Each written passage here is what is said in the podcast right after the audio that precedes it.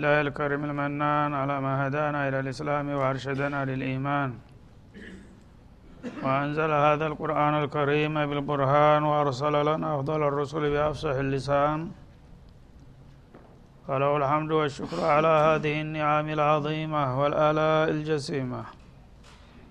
والصلاة والسلام على خير خلق الله وخاتم رسل الله.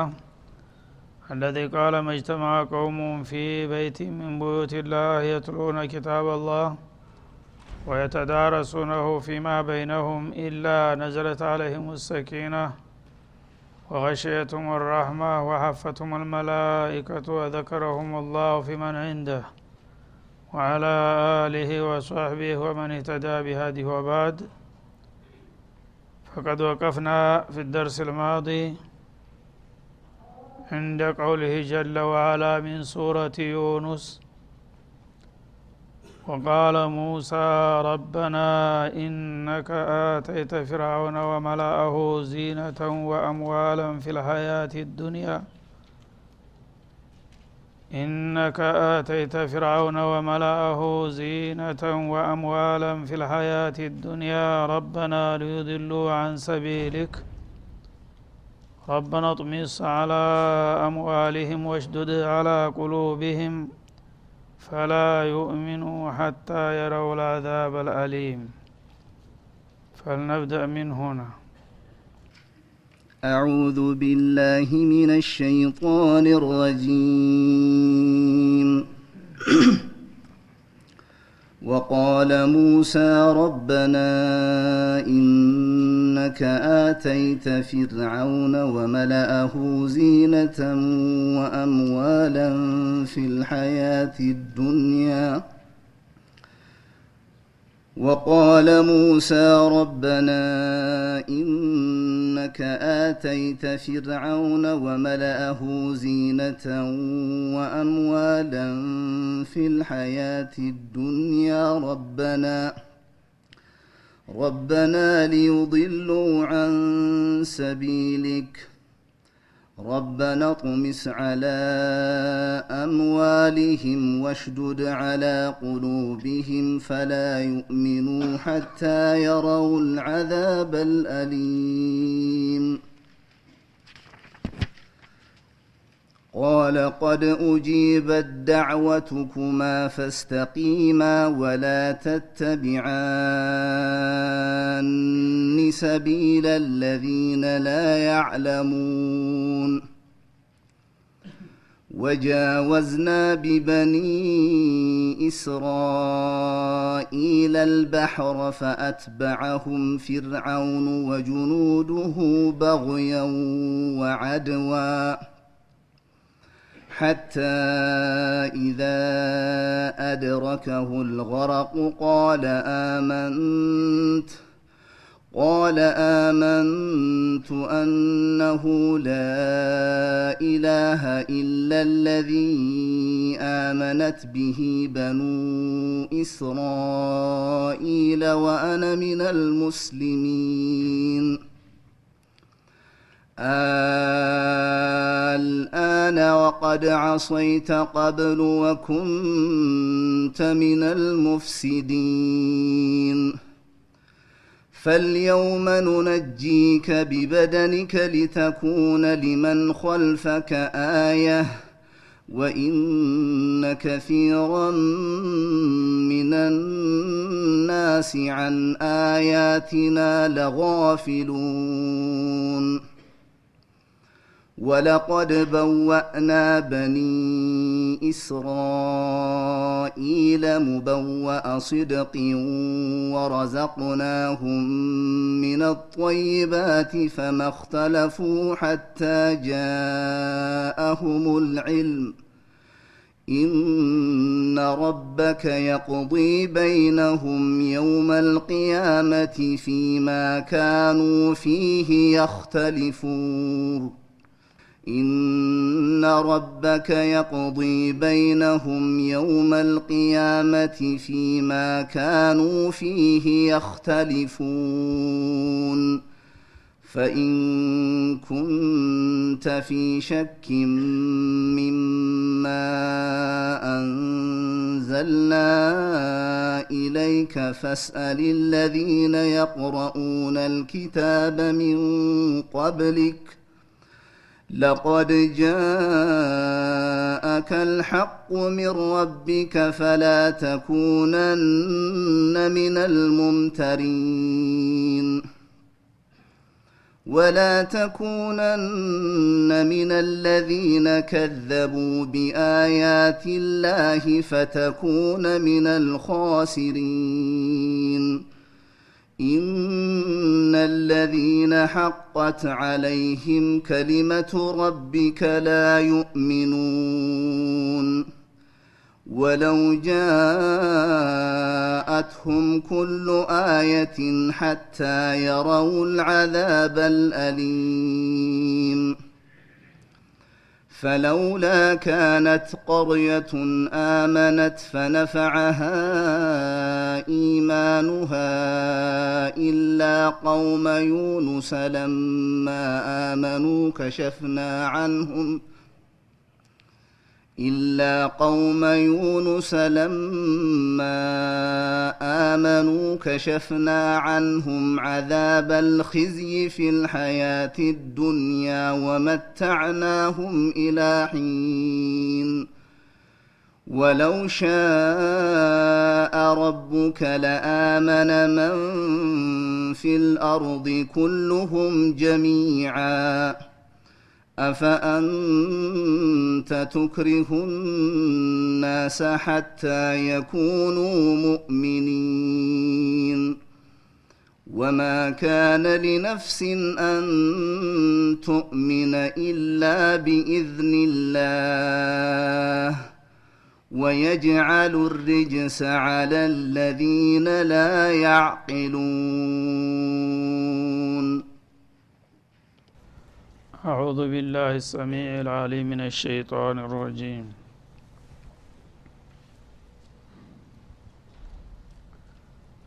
ما زال السياق الكريم مستمرا مع قصة فرعون وموسى ባለፈው የተጀመረው ነቢዩላህ ሙሳና ሀሩን ወደ ፊርአውን ጣቅያ በተላኩ ጊዜ የነበረው ሁኔታ እየዳሰሰ ነበርና የዛው ተዛማጅ ሀሳብ ነው አልተጠቃለለም ነበር ነው። እና ነቢዩላህ ሙሳ አለህ ሰላም ወንድማቸው ሀሩን ጋር በአለም ላይ ወደር የማይገኝለት አምባገነንና ጥጋበኛ ፊርአውን አላህ ስብሓናሁ ወተላ ወደ ፍቃዱ እንዲጠሩት በላካቸው ጊዜ የነበረውን ፍጥጫና ግጭት እየዳሰሰ ነበረ የመጣው። ፊርአውን እንደ ማንኛውም ካፊር ጌታን መካድ ሳይበቃው እሱ ራሱ ጌታ ለመሆን የሞከረ የመጨረሻ ባለጌ ነበር። ስለዚህ ነገሩ ቀላል ስላላደለ ጥንድ ነብይ ነው አላህ የላከለት። እንደዛም ሆኖ ደግሞ አልባሌ ሰው ሳይሆን በጣም መንፈሰ ጠንካራ ሙሳ የታጋዎች ሁሉ ታጋይ በመባል የሚታወቁ ታላቅ ነብይ ነበሩና እሳቸው ከአርባ አመት በላይ ነው እሱ ጋር የተፋለሙት። በነቢይ ደረጃ ጥንዲ ነቢይ አርባ አመት ሙሉ ሌት ተቀን እንግዲህ ወደ አላህ ፍቃድ እንዲመጣ ጠሩት። ግን እሱና በዙሪያው የነበሩት ባለስልጣናቶች በጣም በጥጋም የተወጠሩ ስለነበሩ ይህንን የመሰለ እድል መጠቀም አልቻሉም። እንዳውም እነሱንና ተከታዮቻቸውን ተንድርገጥ ለማጥፋት ቆርጠው ሲነሱ አላህ የራሱን እርምጃ እንዴት እንደወሰደ ነው እየገለጸልን ያለው። ጥጋበኞች በየጊዜው ይነሳሉ።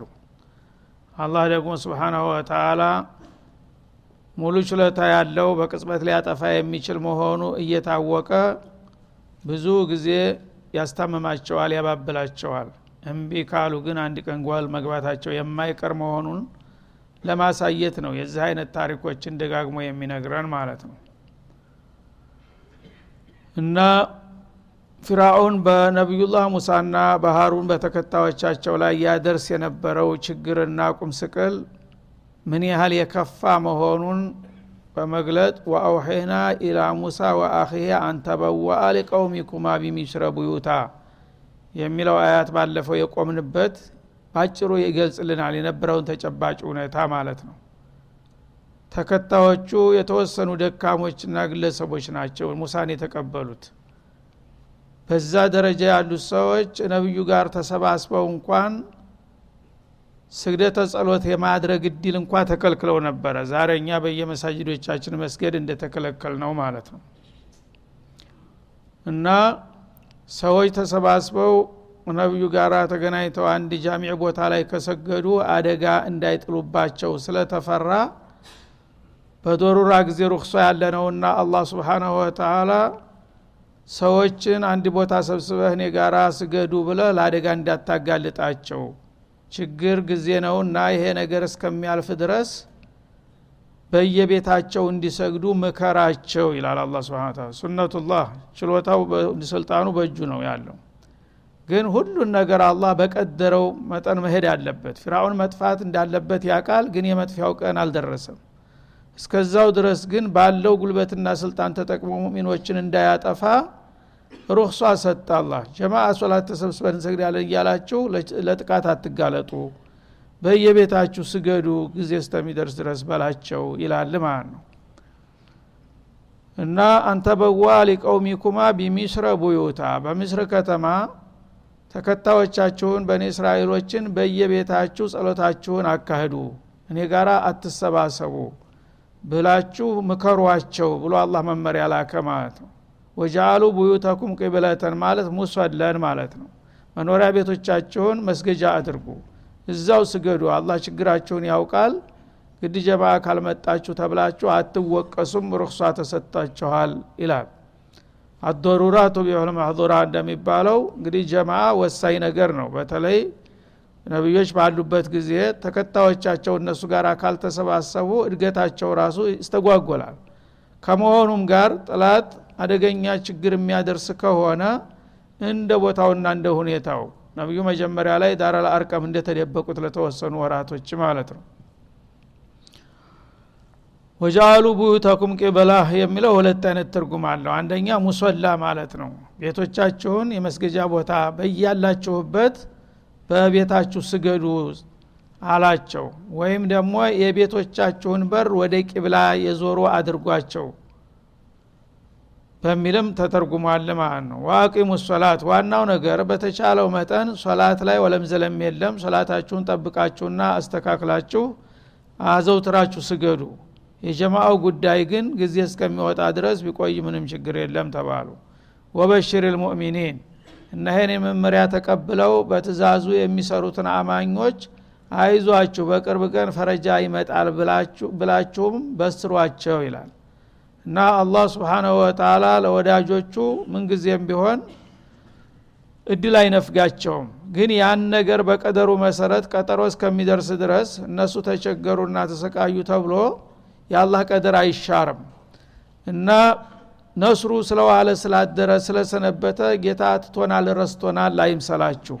አይዟችሁ የሚፈልግባችሁን ነገር ካደረጋችሁ የምትመኙትን ድል እንደምሰጣችሁ አትጠራጠሩ ብለ አብስራቸው ይላል አላ ስብን ወተላ እና ይሄ አሁን ከእኛ ካለንበት ሁኔታ ጋር ተመሳሳይ ነው ማለት ነው።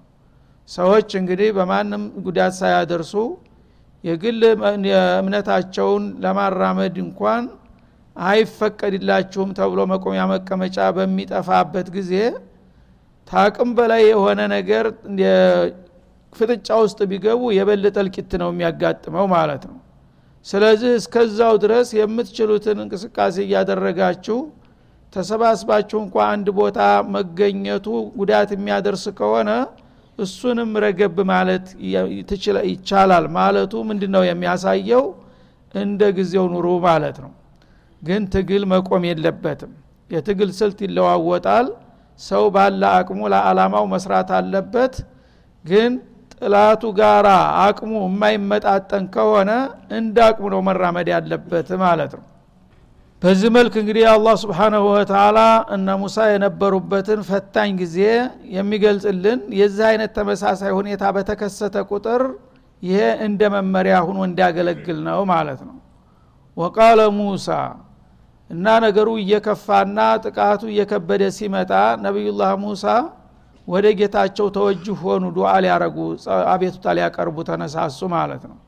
ምናሉ ረበና ጌታችን ሆይ ኢነከ አተይተ ፊርአውነ ወመላአሁ ዚነተ ወአምዋለን ፊ ልሐያት ዱኒያ ይሄ ፊርአውን የተባለ ጥጋበኛና በዙሪያ ያሉት መሳፍንትና መኳንንት ባለስልጣናትን የተለያዩ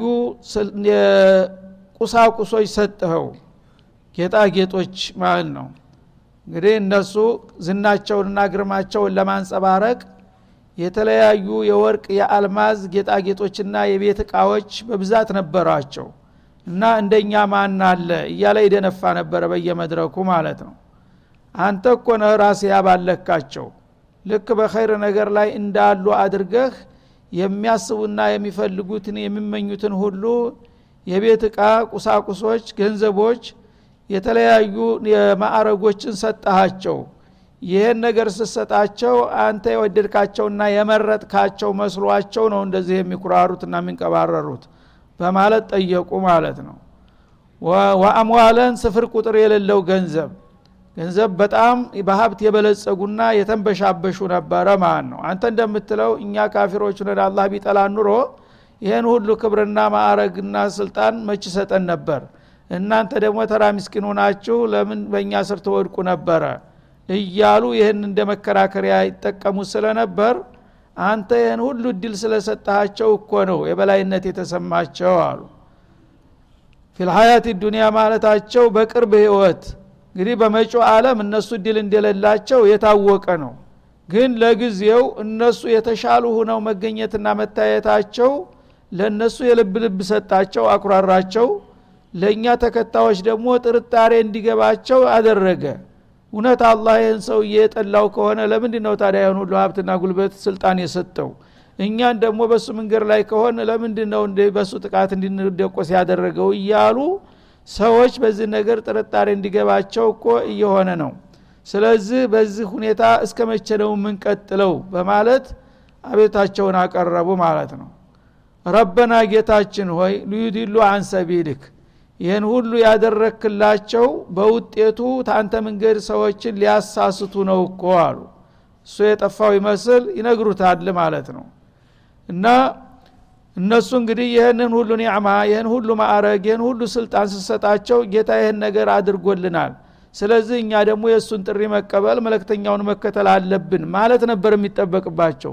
እነሱ ግን ያንተን ጸጋ እየተቋደሱ እየተንፈላሰሱ ተኛ በላይ ማናለ እያሉ እየተኩራሩ ያንተን ወዳጆች መደቆስ መሳሪያ ጉልበት ሁኗቸው አልምሰጣቸው ነገር።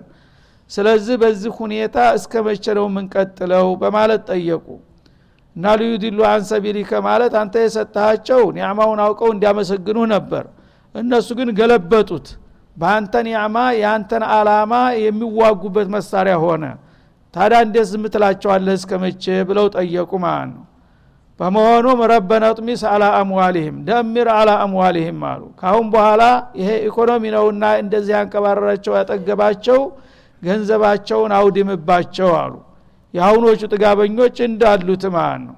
በአለም ላይ አሁን የሚያምሱ የሚያተራምሱት በኢኮኖሚ በልጽገናል የሚሉት ኃይሎች ናቸው።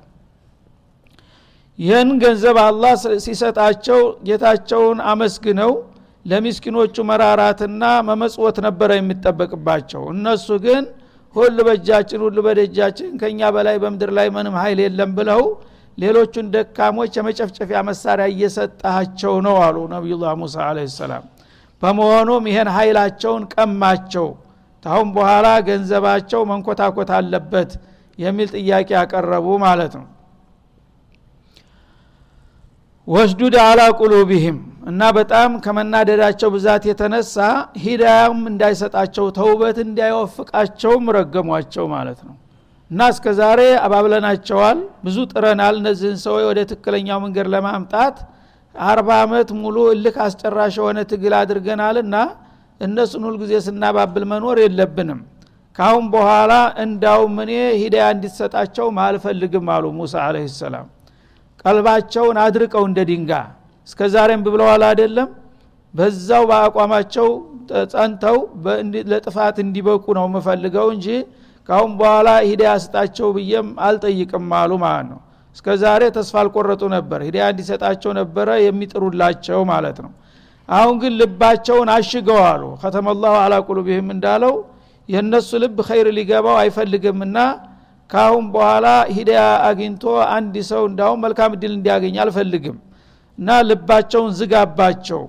ፈላ ዩእሚኑ ሐታ የረው ልአዛብ አልአሊም የተዘጋጀላቸውን አሳማሚ ቅጣት በአይን ብሌናቸው እስከሚያው ድረስ እንዳያምኑ አድርቃቸው ብለው ረገሟቸው ማለት ነው። እና እንግዲህ ማንኛውም ሰው የመጨረሻ ጎል ሲገባ ቅጣቱ ሲመጣ ጥፋት ላይ እንደነበረ ይገባዋል። ያነ ግን ጊዜው ካለቀ በኋላ ወላ ተሒነ መናስ እንዳለው ነገሩ ታለቀና ተመሸ በኋላ ተውባረጋለሁ ብሎ ቢንደፋደፍ ተቀባይነት የለውም። እና አሁን የምፈልገው እነስከ ዛሬ ለአርባ ዓመታት ስንለምናቸው ስናባብላቸው ከርመን እምቢ ብለዋል። ልባቸው ተደፍኗልና በዛው ልባቸው እንደተዘጋ የደገስክላቸውን ቅጣት በገሃድ አምጥተ እስከምታሳይበት እለት ድረስ ወደ ኸይር ፊታቸው እንዳይዞር አድርግና በቃ ለመጨረሻ ዋጋቸውን ስጣ በማለት ረገሟቸው ማለት ነው። ልክ ነቢዩላህ ኑህ እንዲያደረጉት ማለት ነው። ነቢዩላህ ኑህ እንግዲህ ፈለቢተ ፊህም አልፈ ሰነትን ከምሲና አማ እንዳለው የዘጠኝ መቶ ሀምሳ አመት ደከሙ ሰዎቹን ወደ መልካም መንገድ ለማምጣት እምቢ አሏቸው። ተዛ በኋላ ምን አሉ? رب لا تذر على الأرض من الكافرين ديارا إنك إن تذرهم يضلوا عبادك ولا يلدوا إلا فاجرا كفارا። رب إني مغلوب فانتصر አሉ። ካሁን በኋላ እንግዲህ እኔ ምን ላረግ እችላለሁ? ዘጠኝ መቶ አምሳ አመት ደከምኩኝ እና ካሁን በኋላ ትግስቴ ተሟጧልና እኔ ጨርሻለሁ የበኩሌን አንተ የምታደርገውን አድርግ በማለት ሲጠይቁ ምላሽ እንደሰጣቸው ሁሉ ሙሳም በዛው መልክ የሳቸው እርግጥ አጭር ነው ጊዜው እና አምሳ ዓመት መካከል ነው የነበረው ማለት ነው። ያን ነገር እንግዲህ ደገሙት ነቢዩላህ ሙሳም ማለት ነው። እና ሰዎች የተጣለባቸውን ሀላፊነት ለመወጣት የሚችሉትን መስራት ይኖርባቸዋል። ከዛ በኋላ ግን ያለ አቅማቸውን ካሟጠጡና በሰው አቅም ሊደረግ የሚገባውን ነገር ካደረጉ በኋላ ለባለቤቱ ጉዳዩን ማቅረብ ይቻላል ማለት ነው። ምንም ሳትታገል የበኩልን ሳትሰራ አላህ አለኝ ማለት ግን አግባብ አይደለም ማለት ነው። ምክንያቱም መጀመሪያውኑ እኛን ለምን ታደክመናለህ? አንተ አላኩል ሸይን ቀድር ነህ ማለት ይችሉ ነበር ያ ነገር ቢያሰር ኑሮ። ላ መጀመሪያ የእነሱን ሀላፊነት ተተወጡና አቅማቸውን ከሟጠጡ በኋላ እኛ ጨርሰናል ካሁን በኋላ የምታደረገውን አድርግ ማለት ያምርብሃል ማለት ነው። በአሁኑ ጊዜ ግን ብዙዎቹ የሚያደርጉ ለዲኑ ሳልሃለሁ ይልሃል። ለእሱ ለግል ህይወቱ ግን አንዲት ነገር የተነካች እንደው አካከዘራፍ ይላል። ለዲኑ ምንም ነገር ሊያበረክት አይፈልግም። አላህ አለው ያለ ራሱን ያታልላል ማለት ነው አንተ አማኙም የድኑ ባለቤት እኮ ነህ። እቃህን እንደ ንብረትህን ለምን ታስደፍራለህ?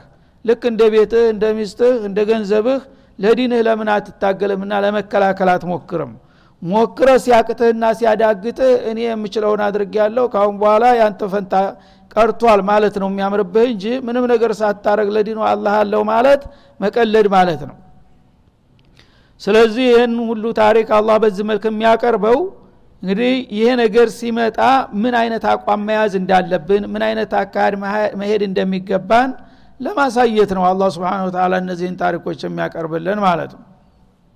ያነ እንግዲህ እነሱ የተጣለባቸውን ሀላፊነት በብቃት ስለተወጡና በአግባቡ መጠየቅ ያለባቸውን ነገር ስለጠየቁ አላህ ምላሽ ሰጠ ወዳውኑ ምን አደረገ? ቃለ ቀድ ኡጂበት ዳዕወቱኩማ አዎን ልክ ናችሁ። እናንተ ሀላፊነታችሁን ተወጣችኋል ባለ አቅማችሁ። ሰዎቹ ታቅማችሁ በላይ ሁነውባችኋል ተእናንተ አቅም በላይ የሆነ ደግሞ የእኔ ድርሻ ስለሆነ ካአሁን በኋላ እኔ የማረገውን አደርጋለሁ አቤቱታችሁ ተቀብሌዋለሁ የሚል መልስ ሰጣቸው ማለት ነው። ይሄ ነው የሚጠበቅብን ማለት ነው። ስለዚህ እኛ ምንም ነገር ሳናደርግ በቃ ሁሉን ነገር አንተ አድርገው ነው የምንለው ያለው። ይሄ ከሆነማ ምን ሙእሚን ተሆነ አንተ ገንዘቤ ያልከው ነገር ምስዋት ልትከፍልለት ይገባል። ስለዚህ እኔ ምንም ነገር ለዲን ላበረክት አልፈልግም ከማንም ጋር መጣላት አልሻም ግን አንተ የፈለግከውን አድርግ ማለት አያገባኝም ማለት ነው። ስለዚህ ይህንን ነገር የሰጠህን ዲን እንደ ገንዘብ እንደ ንብረት አትቆጥረውም ማለት ነው። ምስዋት ልከፍልለት አትፈልግም። ይሄ ከሆነ ደግሞ ዲን ሊመጣ አይችልም ማለት ነው። ይሄ ቢችል ኑሮ ነቢዮች ሞኞች ናቸው እንደ እጃቸውን አጣምረው ከኛ የበለጠ አላህ ዘንድ ቅርብ ናቸው አላሁመ እያሉ ዱዓ ማድረግ አቃታቸው እንደ ቁሉት ማስተጋባት አላደረጉም። ሁላቸውም እያንዳንዳቸው በሚችሉት አቅም ሁሉ ተፋልመው አቅማቸው ሲሟጠጥ ነው ለጌታ ቤቷ የሚያቀርቡት ማለት ነው። ያነ ደግሞ አላህ ያቃልና ልክ ነህ ብሎ ይቀበላል። ቃል ቀድ ኡጅበት ዳዕወቱኩማ። ሙሳና ሀሩን እንግዲህ ሁላቸውም የሚችሉትን ዳዕዋ አድርገው በመጨረሻ ዱዓ ሲያደርጉ አዎን ትክክል ናችሁ አቤቱታችሁን ተቀብል ያለህ የሚል ምላሽ ሰጣቸው። ከዛም በኋላ ተተልኳቸው ዝንፍ እንዳይሉ ፈስተቂማ እናንተ በመስመሩ ላይ ቀጥ በሉ። ምንም ችግርና ፈተና ቢበዛባችሁ አላህ ዝም ብሎናል። እንግዲህ ዱአችንም አልሰማንም ብላችሁ ደግሞ እንዳትሳሳቱ። በትግሉ ቀጥሉበት። አሁንም ቀጥ ብላችሁ እስከ ተጓዛችሁ ድረስ እኔ አቤታችሁን ሰምቻለሁ የማደርገውን ነገር አደርጋለሁ ሲል መልሰጣቸው ማለት ነው። ወላ ተተቢዓኒ ሰቢለ ለዚነ ላ ያዕለሙን።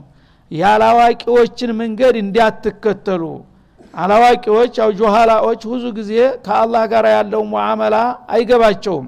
ሁልጊዜ በእነሱ በጉልበታቸው በእውቀታቸው በሀብታቸው ነው የሚመኩት። እና ይሄ ደግሞ የጅሎች አካሄድ ነውና በዛ አይነት እናንተ በቁሳዊ ነገር እንዳትመኩ። ጌታቸው የሰጣችሁን ሀላፊነት ተወጣችሁ እሱ ያዘዛችሁን ከሰራችሁ ከዛ የተረፈውን እሱ ያስተካክለዋልና እናንተ በዚህ በትክክለኛ ጎዳና እስካላችሁ ድረስ ጥሩ ምላሽ ታገኛላችሁ ሲል ብስራት ሰጣቸው ማለት ነው። ስለዚህ አሁን እኛም የእነሱን ፈለግ ተከትለን የምንችለውን እየተንቀሳቀስ የተረፈውን አላህ ያስተካክለው ካል ይህ አይነት መልስ እንደሚመጣ ነው አላህ ተስፋ የሚሰጠን ማለት ነው? ወከዛሊከ ኑንጅል ሙእሚኒን ይላል። በዛ ጊዜ ብቻ አዘንቦ ያባራ አይደለም። በእኔ መንገድ ላይ ሆነው በአግባቡ የሚታገሉትን ሰዎች ባለ አቅማቸው አነሰም አደገም ሙእሚኖችን እንገለግላቸዋለን ወደፊትም ብሏልና በዚህ መልክ ለሚሄድ ሰው አላህ ተስፋ ሰጥቷል። ስለዚህ ለዛ አላህ ስብሓናሁ ወተላ ያብቃን እያል የሚቀጥለው ደግሞ እንቀጥልበታለን። ለጊዜው እዚህ ላይ ይቋጫል። ወሰለ ላሁ ወሰለም አለ ነቢይ ወኢላ ሊቃ